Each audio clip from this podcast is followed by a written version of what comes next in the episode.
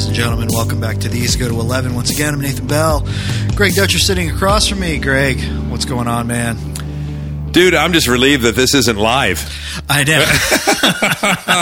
not that that was not a blast last week. Yes. Because it, it really was. Yeah, it was. But it was our first one. First one. Uh, tons of glitches going on. Mm-hmm. We did find out uh, after the fact, for those of you who are trying to tune in and catch the podcast on your mobile device, you weren't going to be able to do that unless you went to the YouTube video link and watch and, and streamed it live. Yes. Uh, we didn't know that at the time. We know that now. So uh, we're looking forward to uh, doing this again in the future where we have things a little more stable and under control and we are uh, a little bit more expert at it. Absolutely. And shout out to one of our favorite listeners, uh, Jacinda, Yes. who is uh, who tried to call several times.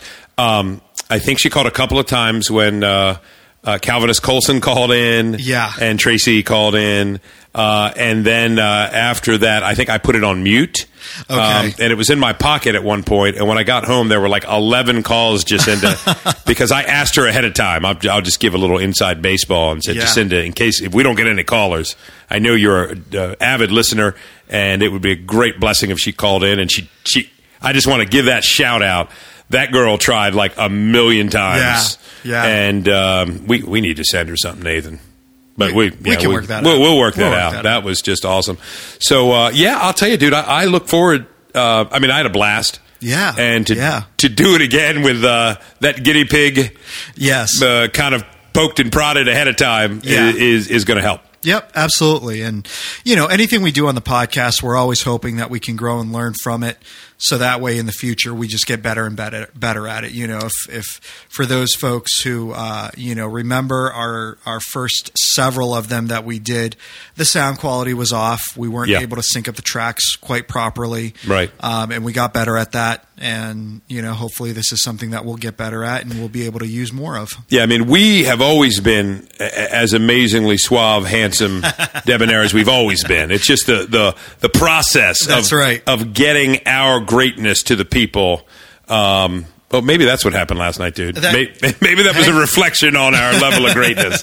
Uh, but no, it, it it was it was a blast, man. Being here till eleven o'clock, Yeah. in live time with those guys. Um, uh, yeah, poor Dave Shiveman. I, I, I uh, you know, just said, Dave, don't fall asleep at the wheel on the way home. That's right. His, his bedtime's about nine p.m.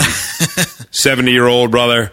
I said, be home, you know, be safe going down ninety five, Yeah. and, and he was. Yeah, we were we were pushing his limits there. Yes, Um, so yeah, fun stuff, and um, we just want to let people know that um, uh, first of all, we have the contest for uh, the the winners of the book, uh, the the gun book that we did with Steve and Bill. yes, So we'll be announcing those winners at the end of this one, great.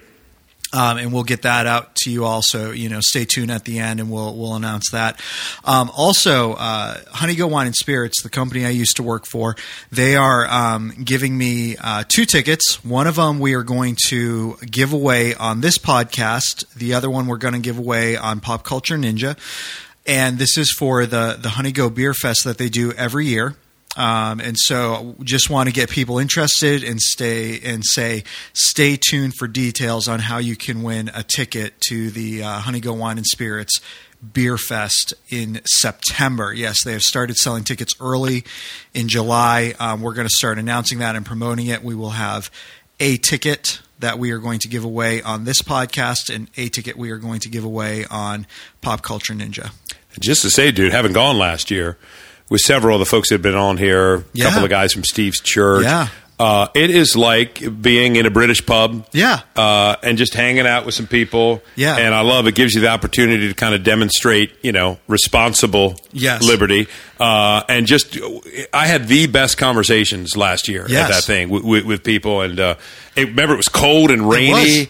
Uh, but it, it was it just. was truly like a an England. It was. I, that's what I felt. I felt like we were in London. Yeah. Uh, you know, just kicking around some great stuff. It was Yeah. a blast. So I, that's that. That's a cool giveaway, dude. yeah. So we're we're we'll uh, we'll set all that up in the future and let you know how you can win um, how you can win a ticket for that. Um, don't want to get uh, get away from it though. Our, our guest today, we're so excited to to Yes. have him on. Um, we have been talking quite a bit about politics. We started back in uh, what was it, late October, early no- November, talking with Dave Shive about Yeah. Trump and the Trump phenomena.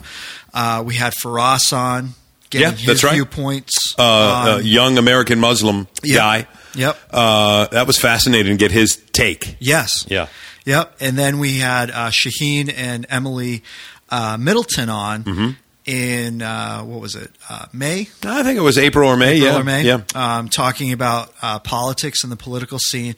And, and now I'm excited because we have uh, Tim Challies on, who is a Canadian blogger. Um, very, very uh, famous. I, I don't think I need to do too many introductions, but um, Yeah. I have talked to several people, and when I say Tim Challies, they're like, "Who's that?" Right. So I do want to give a little bit of background. Yes. um, just very famous Canadian blogger. By the way, yeah, those people, Nathan, you say that too, Yeah. are obviously uh, not internet savvy That's people right. in reformed evangelical discussions. there are people like my father and mother-in-law. Right, right. People are like, yeah. My mom when she goes, now can I can I find that podcast on the computer? Uh, you know, whenever you hear the definite article computer, whoa, we got all kinds of messages coming. in. I know that's me. um, you know, whenever somebody says on the computer, that tells you a lot right there. So anyway, I, I cut you off, dude. Yeah. So, um, but Tim being a Canadian is going to uh, just bring a great perspective to uh, what we're seeing in American politics, and we're really excited to have him on. Uh, so, Tim, without further ado, how are you doing today? I am doing well, thanks. I'm still here, still awake after that introduction. Yeah.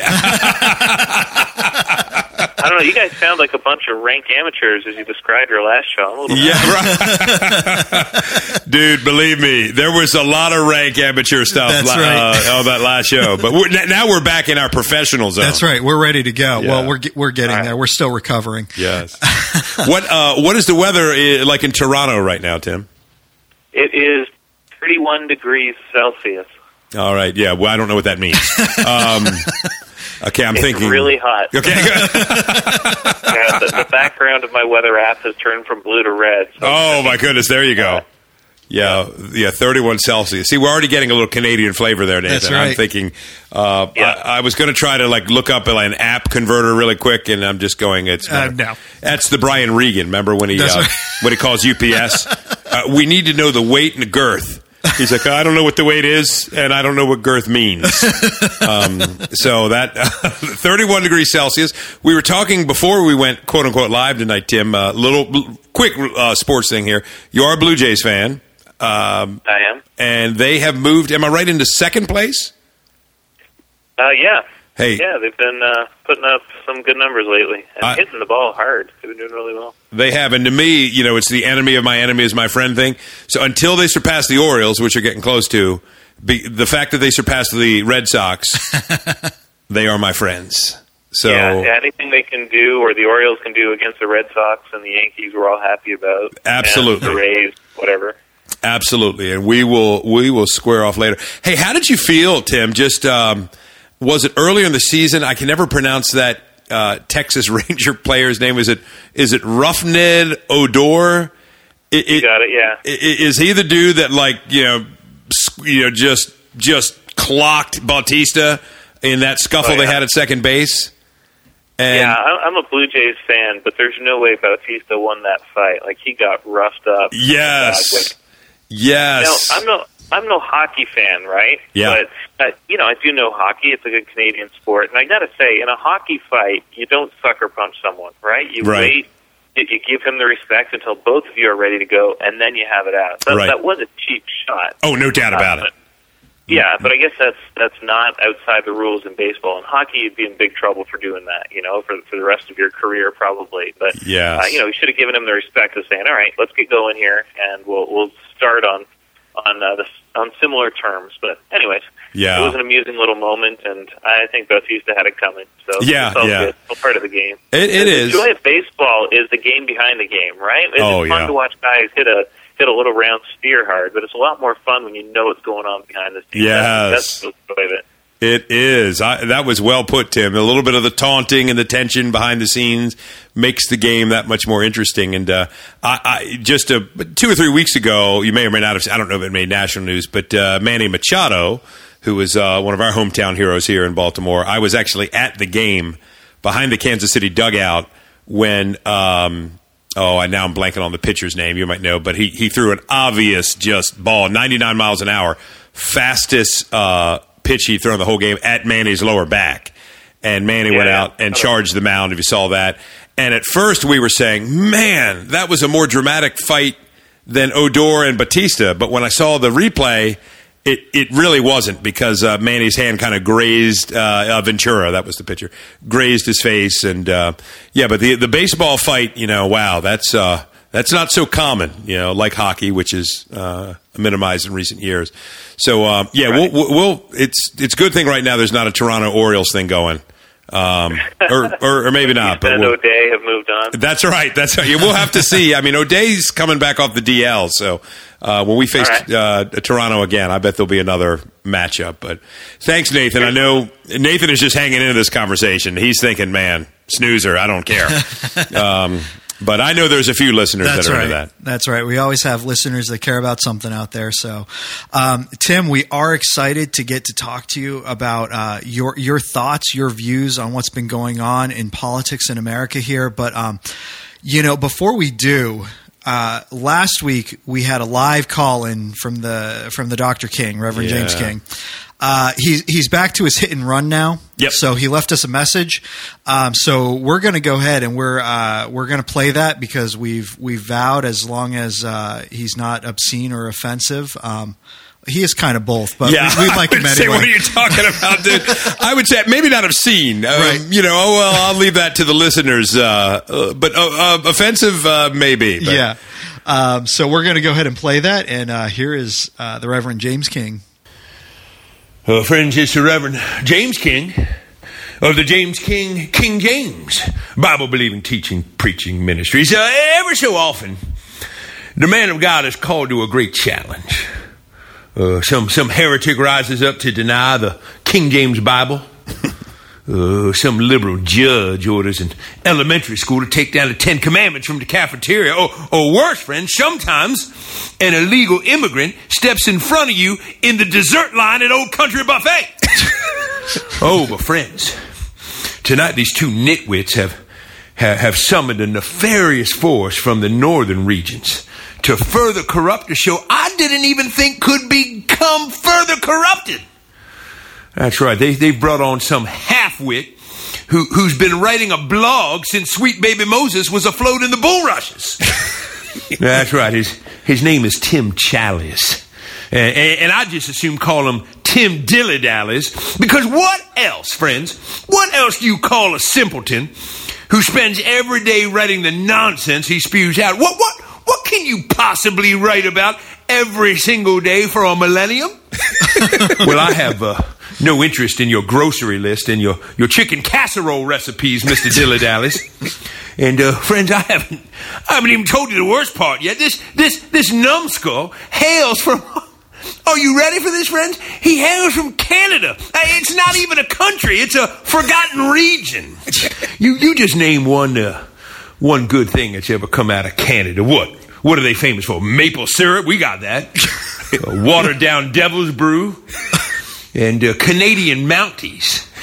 Uh, well, let me tell you, friends, the research team at the Tabernacle has shown me clear evidence that every single Canadian Mountie is an alcoholic rent-a-cop who couldn't keep his job at the local bowling alley. oh, friends, why did these uh, apostates on the These Go to Hell anti-Godcast have him on tonight? I'll tell you why. He's going to try to lecture you about American politics, friends. That's like having the, the, the little sisters of the poor T-ball team critique the Atlanta Braves. no, uh, no, thank you, Mister Dilly Dallas Challies. You, you, you just keep posting your uh, your uh, fast food recipes and asking your mommy to wipe your mouth after eating your tapioca pudding. That's right. You leave the, the politics to the men wearing their big boy pants. See, I, I have it on good authority, friends, that this man living in the land of draft dodges and marijuana is uh, no friend of uh, the best friend of the Lord Jesus on planet Earth right now, Mr. Donald Jonathan Trump, Kingdom Warrior. Well, you just keep sniveling and whining up there in your godforsaken land, Mr. Dilly Dallas, because our next great American president may not just stop with a wall on the Mexican border. Oh, no. oh, you can you can rest assured when he gets that first wall built, the good people of the King James Bible Tabernacle will be petitioning Washington D.C. to put a wall on the border between America and your pathetic country, America Junior. oh, glory. Friends, have you even ever looked at this uh, this Tim Tim Challies?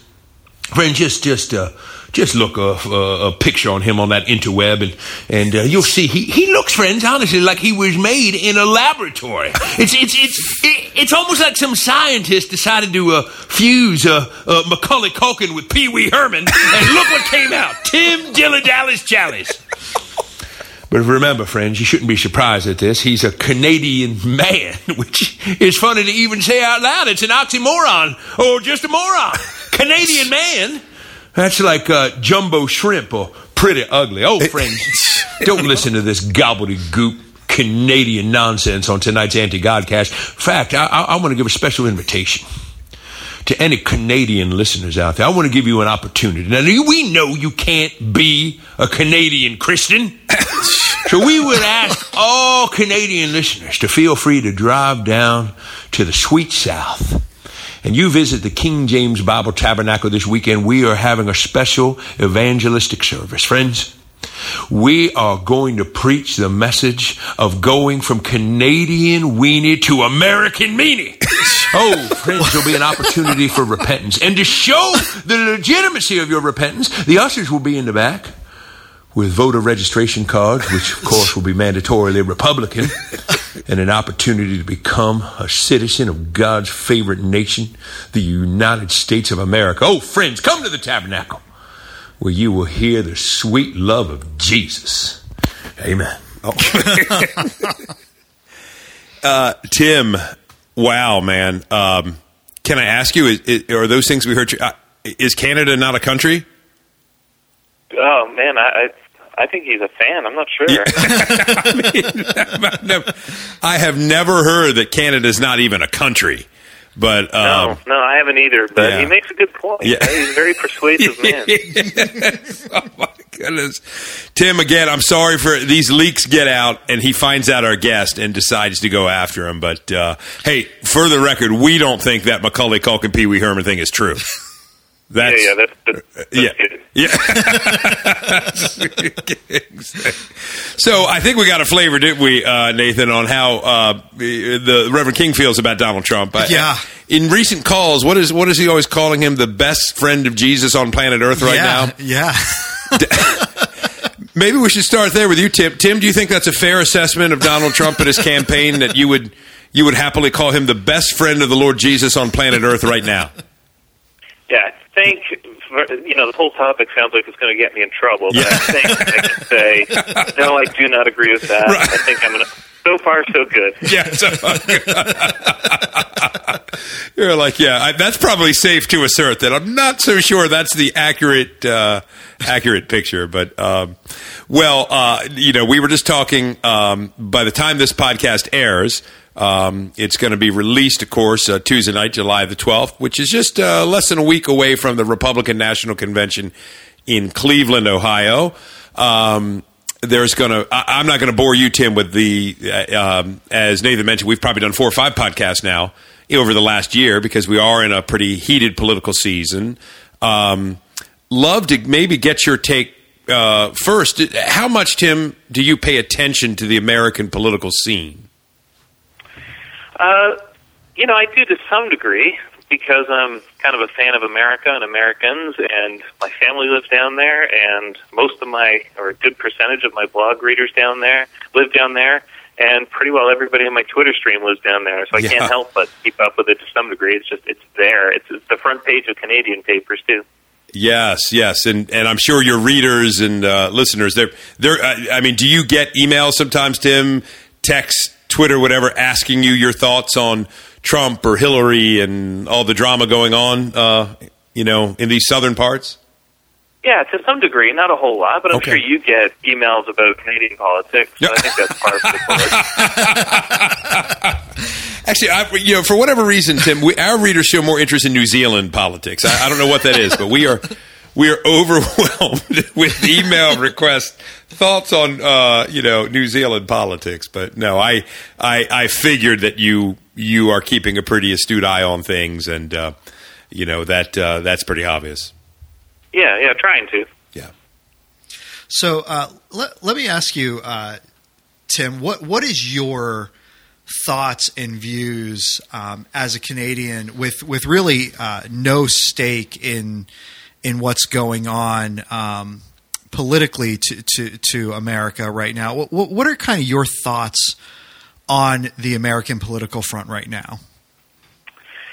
Yeah, you know, I think the rest of the world sees it primarily as entertainment, and I don't mean to be uh, a jerk by saying that. Mm-hmm. I just think it's, it's reality that the rest of the world looks on, and as you said, we don't really have a stake in the game, and yet it's it's in our front pages, it's it's in our news feed. We can't help but see it.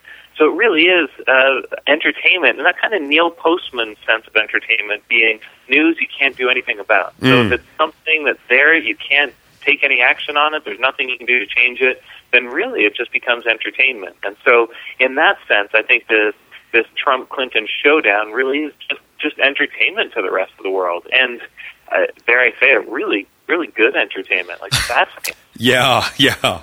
Uh, well, you know, Tim, we always say. Um, it, it does make, however you feel about the candidates, uh, I'd say September through November, uh, Saturday Night Live, the ratings always go up because that's that is one of the most enjoyable times to watch the political satire unfold. And uh, you know, yeah. there's there's no shortage of Trump imitators and Hillary imitators, really. Just yeah. like I remember a, a, few years ago, Nathan. Um, Tina Fey, yes, who, t- t- Sarah, she, she she she portrayed Sarah Palin so effectively uh, you know, regardless of what you think of her politics, you know, pro, con, in between, that I honestly, when I think of Sarah Palin, I honestly think my mental image is yeah. of Tina Fey first. Yeah. Yeah. I almost have to remind myself, wait, Tina Fey's not yeah. Sarah Palin. uh, so yeah, we, we can relate to that, Tim, even living here. Uh, I would say this season more than any that I can remember in my 45 years, and uh, going back to maybe when I was 18 in '88, that was the first uh, um, national uh, election I voted in. I was 18. Uh, and that was, of course, uh, Bush won, yep. uh, going against Dukakis, which which wasn't much of a race. Uh, but having watched all those cycles since 1988 till the present, this is clearly the the most celebrity uh, oriented election primary season I've ever seen. Um, and, and, just in general, Tim, I think I know the answer to this, but what is the uh, the uh, general Canadian take? Maybe not even the evangelical take, but just the average Canadian citizen on what's going on right now. Is, is it the same that they just view it as just sort of funny? Yeah, I think we're all just glad we don't have to vote because right. a party between two people nobody likes. I, I don't. Right. It, it seems like there, there's very few people, at least in in my world, the people I follow, the people I talk to, seems like there's not a whole lot of people who want to vote for either one. There are some people who will vote for what they consider the lesser of two evils, but I, I don't know that I've really spoken to anyone who, who from either side who's really getting behind a candidate and saying saying this this man, this woman is the one to lead our nation. This is a strong, good leader. I think uh, everybody's just kind of fed up with the whole thing and realizing uh, for a lot of people, this is going to be a very difficult decision, and a lot of people will be voting for someone they don't like and don't believe in. Yeah. Yeah. Yeah. But they'll be doing it as a defensive vote. You know, I think if if you had the option to unvote for somebody instead of voting for anyone, to yes. take away somebody else's vote, I think a lot of people would take that option. They would unvote for one person. Yes, yes, sort of like an unlike on Facebook or yeah. a or a uh, removal, however that works on uh, on social media. Um, yeah, a one star review on Amazon to help balance that other yes, yes. I am well acquainted with those one star reviews, Tim. Um, I would. Um, uh, so uh, here's a thought, though. Uh, you, you, you sort of gave away something that, that I have found too. Nathan and I talk regularly. I I meet the occasional evangelical believer who is really pro Trump. Yeah. I don't think I've met any that are pro Hillary because they, they tend, you know, at least in our area, Nathan, most tend to lean more conservative, yep. uh, uh, politically speaking. Um, but according to the news reports, however reliable they are, Trump does seem to have some um, lock on at least some substrata of American evangelicals. And um, although, again, maybe in the circles I run, I don't meet them, but I, I almost can't deny the empirical evidence that you know he was taking very uh, what have been typical evangelical bastions like South Carolina, uh, some other places that have a strong evangelical population. Uh, and Trump won pretty big in most of those areas for the most part. Yeah. So maybe that's a setup, Tim, to ask you. And again, we're not holding you to anything. And again, we're, we're appreciating your sort of outside the border perspective. Uh, if you were to conjecture a bit, why do you think there is an evangelical interest in Donald Trump? Uh, I don't know, but let me say this. I think there are a lot more evangelicals voting for Trump than will admit they're voting for Trump. And I think that's especially true in our reformed space. Yes. Uh, that's where I tend to, to spend most of my time is in reformed evangelicalism. And what I see there is leaders stepping up and saying, you may not vote for Donald Trump. It, it would be wrong of you to vote for Donald Trump. And if they're not outright saying that, they're very clearly indicating that it would be probably sinful for you to vote for Donald Trump according to their assessment and, and really laying that on. So my, my Twitter feed day after day is full of people just uh, retweeting every bad thing about Trump and saying all these bad things about him. And I'm not passing judgment on that. I'm just saying there's the reality. And yet, I think a lot of people are uh, they're committed Republicans, so they will vote for him on that those grounds, or they're so concerned about what Hillary Clinton will do, perhaps especially in light of uh, recent revelations, of, or you know the the um, case that came out a couple of days ago, where she was Yes. cleared of all wrongdoing with her email or her, her love for Planned Parenthood. I think a lot more Reformed evangelicals will vote for Trump as an unvote for Hillary. Um, but they're going they're not going to talk about it. They won't admit it because there's kind of this this thread now where if you do that, you're you're probably not being a, a consistent Christian, or you might even be committing a kind of sin. Yeah. Interesting. No, I think that's a. I- Yeah, I think you're onto something there. Sort of the closet Trump vote uh, might be the reverse. I think it was called the Bradley effect. Remember that was being talked about a lot in 08 when Obama was up the first time. You've got a first African American strong, viable candidate, and I know when Bradley ran, I, I think was it governor of California. Um, the the thought there was people will tell a pollster that they're going to vote uh, for a black candidate uh, because they don't want to appear racist or they don't want to appear unenlightened, et cetera, you know, whatever it might be. And then when they actually went to vote, um, they um, they didn't. Right. Uh, in other words, the pre polling didn't seem to match the actual results. And so there were all sorts of theories as to why that happened. Uh, Your theory, Tim, reminds me of almost a reverse that people are, Yeah. oh, yeah, Trump, no way, he's a disaster. But when it comes time to go early November, um, I, I think you're right. I, I, I will say I have talked to people that say I'll probably end up voting for Trump. But they say it the way I would describe, yeah, I think I'll be done this stomach virus in 24 hours. You know, I mean, they were, um, Right. I, I, I'm almost at the end of it, and uh, you know, it, it, it, they have this natural recoil.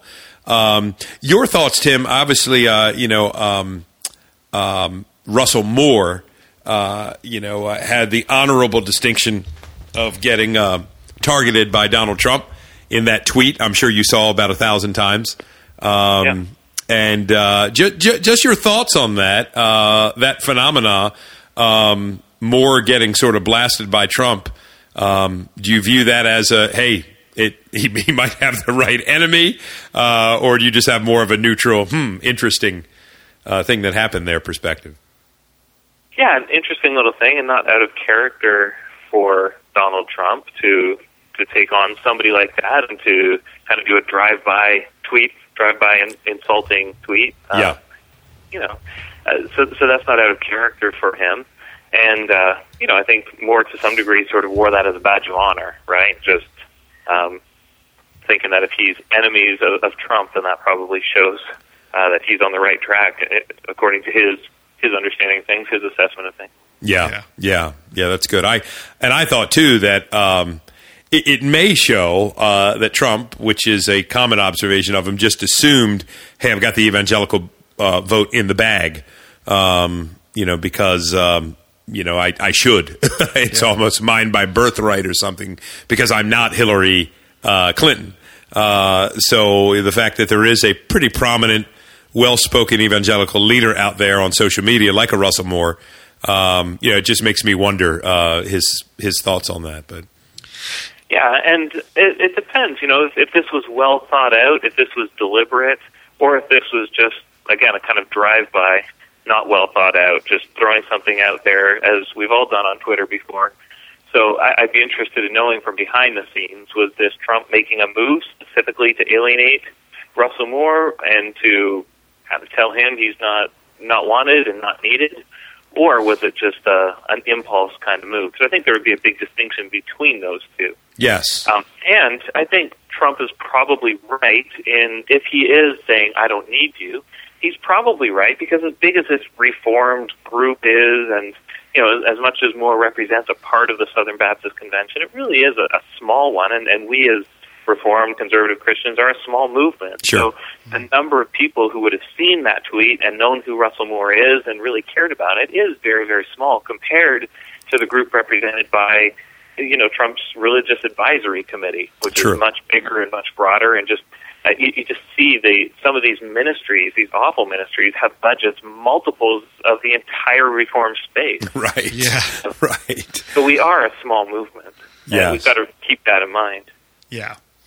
Now, Tim, let me ask you. I mean, Greg and I have been clear from the outset of our of our disinterest in particularly uh, the politics that are going on in this election. Um, we, we've talked several times about um, exercising our right not to vote, um, just because.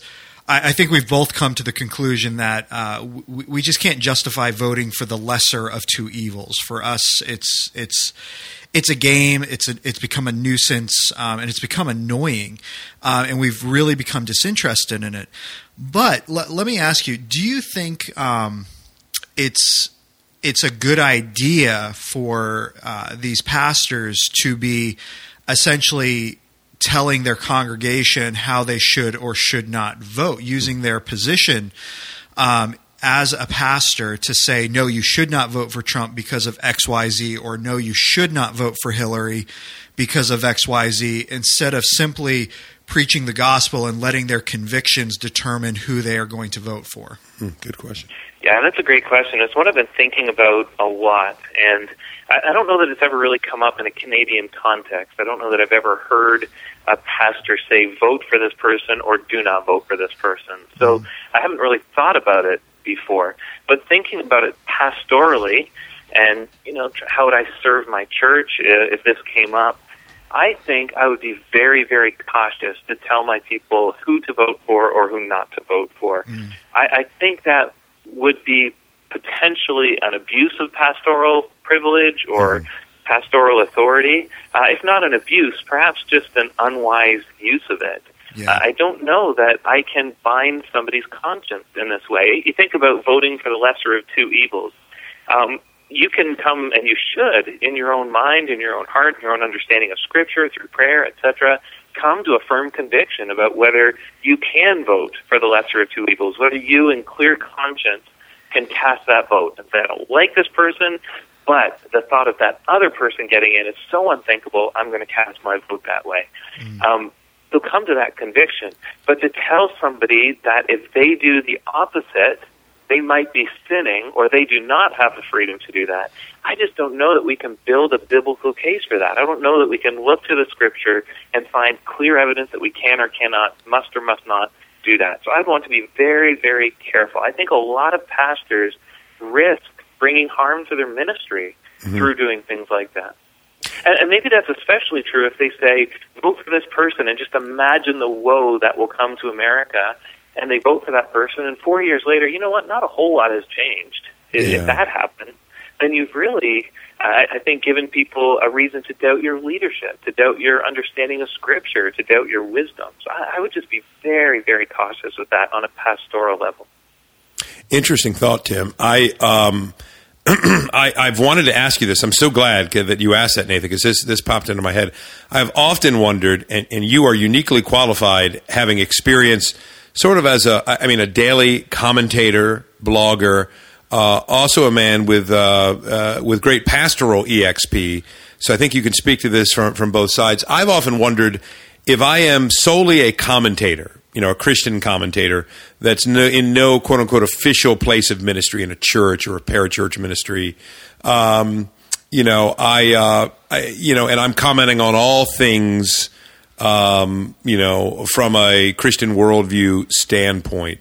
That may be one thing. Do you see a distinction that maybe the the blogger slash social uh, slash social commentator maybe has a little more latitude than a person who is a pastor uh, who is obviously you know building a church on the uh, central uh, root of the gospel and uh, leading people to greater Christ likeness. W- w- do you think that those two people, commentator slash pastor, may have different uh, spheres of uh, ministry? Yeah, I think so, but I would still want to be very, very careful. There are people out there with very tender consciences, people out there uh, for whom these are new ideas, these are new thoughts, these are things they, they're, they're really wrestling through. And I would want to give people the information, give people the, the ability to think it through or help people think it through. But I don't know. I mean, maybe I would build my case, but I'd want to put it in perspective in um, you know, here's what I believe, and you know, I'm doing a series on my site now. Here's why I, I'm not charismatic. Here's why I'm not Roman Mhm. Catholic. Or, Yes. you know, some of those things. And as I get more into those those issues that divide genuine believers, they're, so they're not crucial issues. I really want to let people know that this is not life and death. This is here's what I believe. You may believe something different, and that's okay. So I think I would want to put it in that context, unless I'm absolutely convicted by Scripture and plain reason that it really is evil to vote for that person, or really evil not to vote for the other person. Right. Um, but I just think we've got to bring a lot of care to those things and not be binding somebody else's conscience in a, in what's really a disputable matter. And the, the, the sheer fact that you can go on the, in the Christian space and see such variance of opinion shows that this very likely is a disputable matter. It's Yes. not something where God has spoken absolutely clearly in such a way that we now have no freedom to do one thing or the other. Yes, yeah, and and you know, let's let's say on that just for a moment, Tim. Uh, you know, obviously, I know you've you've written on this, and and uh, you are a lover of the um, uh, Reformed tradition, going all the way back to Augustine, city of God, city of man. Um, maybe I'm viewing this, and I'll just put this out to you simplistically. I, in recent years, and that's what Nathan was uh, mentioning earlier. I think he and I, kind of through individual paths, but we've had a very similar journey. Ha, ha, very gotten very comfortable not being politically engaged. Yeah. Uh, and, and I think we we did a podcast recently where the question was asked to us, "Hey, are you saying that's the preferred Christian method?" And I think we said, "No. Right. We just feel the liberty Right. to not be politically engaged." Um, and, and for me, that's very tied in to that that sort of, can I say, two kingdoms approach. That there is a city of man. Yeah. Um, but obviously, there's a whole movement within Christianity. Sometimes, maybe it's the more extreme stuff like theonomy, and sometimes the slightly milder stuff that is, yeah, I'm not a theonomist. I'm not saying let's bring back the Old Testament law and incorporate it into society at every level, but I do think we should put our faith into action and take advantage of the political mechanisms around us and make change. Uh, you know, Christians debate that. I mean, are you comfortable weighing in on that? Um, how you sort of sort that through in your mind? Yeah, I haven't given it as much thought as I'd like. It's it's something. Well, I'd also say your engagement with politics, or your understanding of politics, is so shaped by your background and by your nation. So, being very involved in the political process in America would probably be very different from being involved in the political process in Canada. So, uh, people who say those things uh, tend to be Americans. Yes. Tend to be thinking of a very particular form of politics. And I think what a lot of people are doing now is they've been engaged, but always as Republicans, right? Especially as conservative evangelicals. There's been very few that are Democrats. And Yes. now, perhaps for the first time ever, they're realizing they've got a Republican candidate they simply don't feel in clear conscience they can vote for. And so people are now thinking about this differently than they've ever had than they've ever had to before. They've always had someone they could count on to to move forward at least something of a conservative platform. Now they're looking at this big unknown and just not sure what they're going to get if if Donald Trump is elected president. So I think that's causing people to think about it very differently. As it pertains to me, I'm not involved in politics. I, I vote dutifully. I try to keep abreast of the issues. I try to make informed votes or decisions. Uh, but I, I'm not as involved as perhaps I could be, Mm-hmm. and, and partly that's that's lack of interest in the whole thing, and partly it's just committing my time or attention to other things that Yeah, yeah. that I, I think I rank higher. So I wouldn't want political engagement, at least for me, to detract much from the life of my local church and from my commitment to the people there. To me, that ranks as a higher priority. So, Tim, have you ever had somebody in your church that has um, uh, asked you? I, I don't want to say pushed you in a uh, you know in a bullying way, but maybe just been a little insistent. Hey, can, can we address this issue, or um, you know, can we uh, deal with this sort of hot political potato from the pulpit, or in a Bible study, or in a small group? Is that something you've? Because, well, I, I should qualify by saying that happens here uh, regularly, not all the time, but but it happens enough. People come in and they, they have an expectation, and that might be uniquely American. I'm not sure. So I'm curious if you've ever had any of that pressure in Canada. No, I don't ever remember Wow. feeling any of that pressure. I don't think anybody's ever come and asked us to address a political thing, even in a in a hot election climate. I don't think I've ever had anybody. I don't think I've even had somebody ask me how I vote or to suggest how they vote. I just don't think Wow. we talk about it there.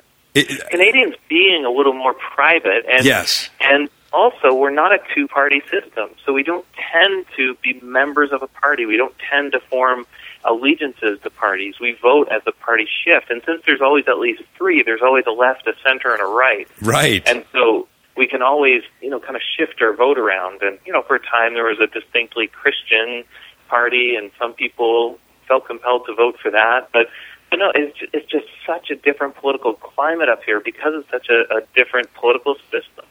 Interesting.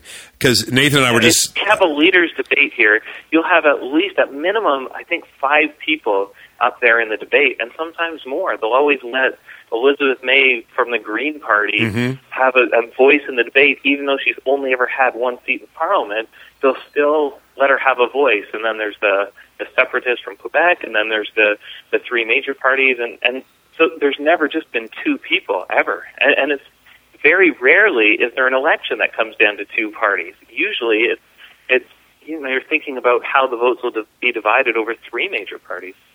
Interesting. Yeah, uh, Nathan and I were looking at each other, Tim, when you said that, because just so you know, that is shocking. Yeah.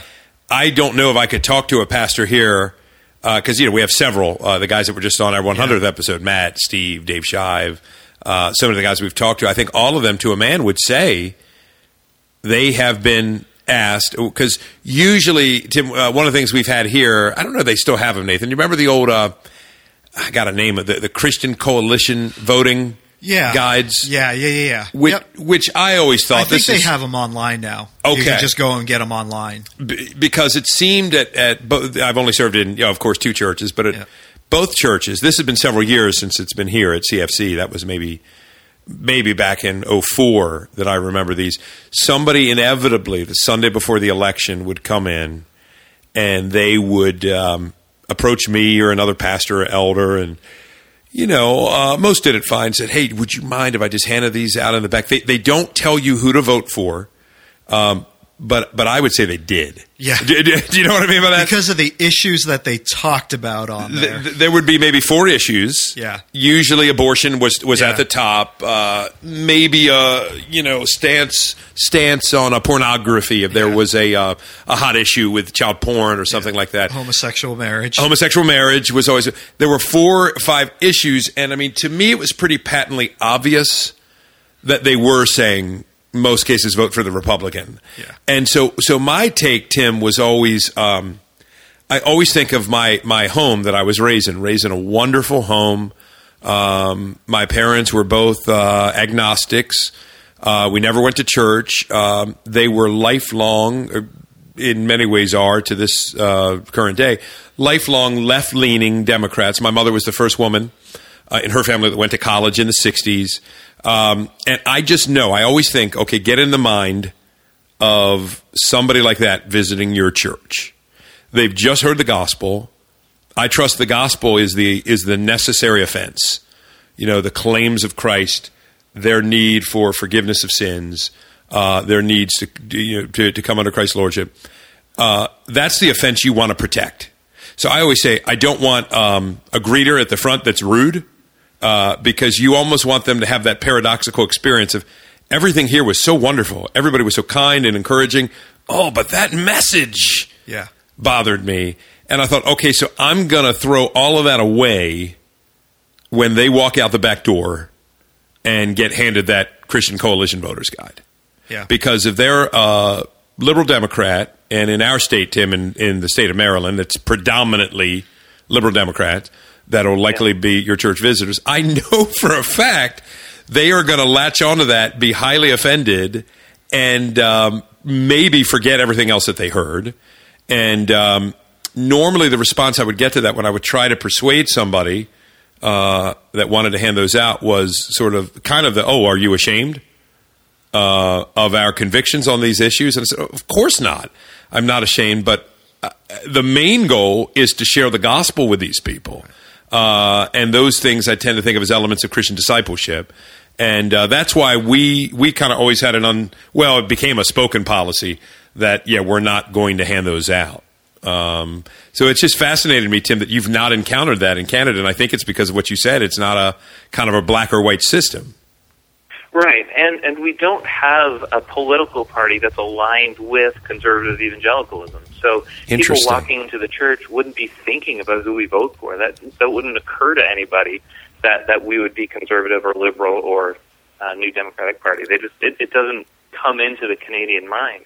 I don't think, and and certainly one of the reasons we would not talk politics in that sense uh, from the pulpit is I mean, I'm fine if people leave church very, very offended, but I want them to be offended by the gospel. I want them to be offended because they've heard that they're sinners, and Yes. probably never heard that before. Yes. That they're they're before God in, in this position of judgment, and and they ought to be afraid for their lives and for their souls. I mean that that's an offensive message, and that's plenty offensive. I, I'm okay if they're offended because we've brought application uh, through the Scripture. So we've said that if you're in a cohabiting relationship, God says that's wrong. and Sure. You need to stop that. Or homosexuality is, according to God's assessment, a great evil, and and that that is wrong too. So I'm okay if people are offended by that as well. But I don't want to add offense by speaking about politics in that way. Um, speaking about politics as if we can can again kind of bind them, tell them who we are and how, who they ought to be. Uh, It, it doesn't come into the Canadian mind in the same way I think it does the American mind. Yes. Yeah. Uh, no, that's. Uh, I'm still kind of uh, stunned by that, Tim. I'm taking it in. It's, uh, dude, Nathan. It makes me want to go to Canada. But, uh, by the way, Now, Tim. we will talk about issues here. So, Yeah. you know, uh, in our last election, one of the pressing issues was the legalization of marijuana. Mm-hmm. And Justin Trudeau, the Liberal Party, who was elected as Prime Minister, um, he he said he would legalize marijuana across the country, and that was an issue. And that would be something we talk about because it is a real issue. What is marijuana? And um, I mean, you can walk through my neighborhood tonight, and I guarantee you'll smell it somewhere. It's, it's around, and people are using it. And so we can talk about it, whether that is an intoxicant or whether that's just, you know, like, is it in the same category as alcohol? Is it in the same category of other things? So we're okay with that. We'll certainly talk about uh, gay marriage if and when that's a pressing issue, but we're not going to go after it politically. We'll go after it biblically. Here's an issue society is facing. Let's talk about what the Bible says. And the joy of expository preaching is chances are it's not going to take long before you can make that application. Yes. You can, as you're preaching through text, you'll come across something.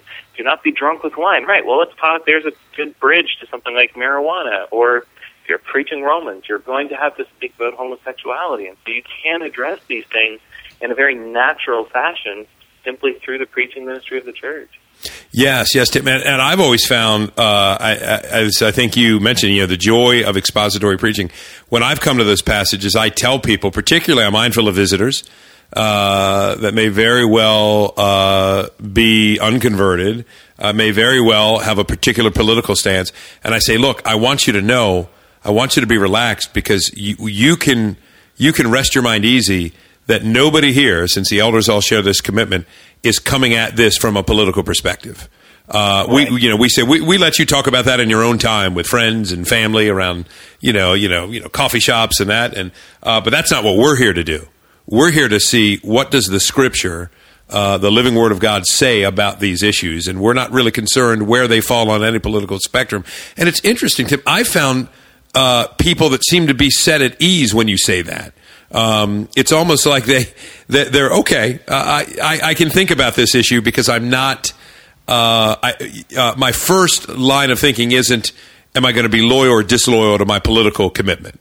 Um, you know, now naturally there's implications. If you are uh, lined up with a political party that endorses uh, gay marriage, uh, then yeah, naturally when you start thinking about the scriptures, at some point you're going to say, "Hey, you know what? Big platform in my party is to push this."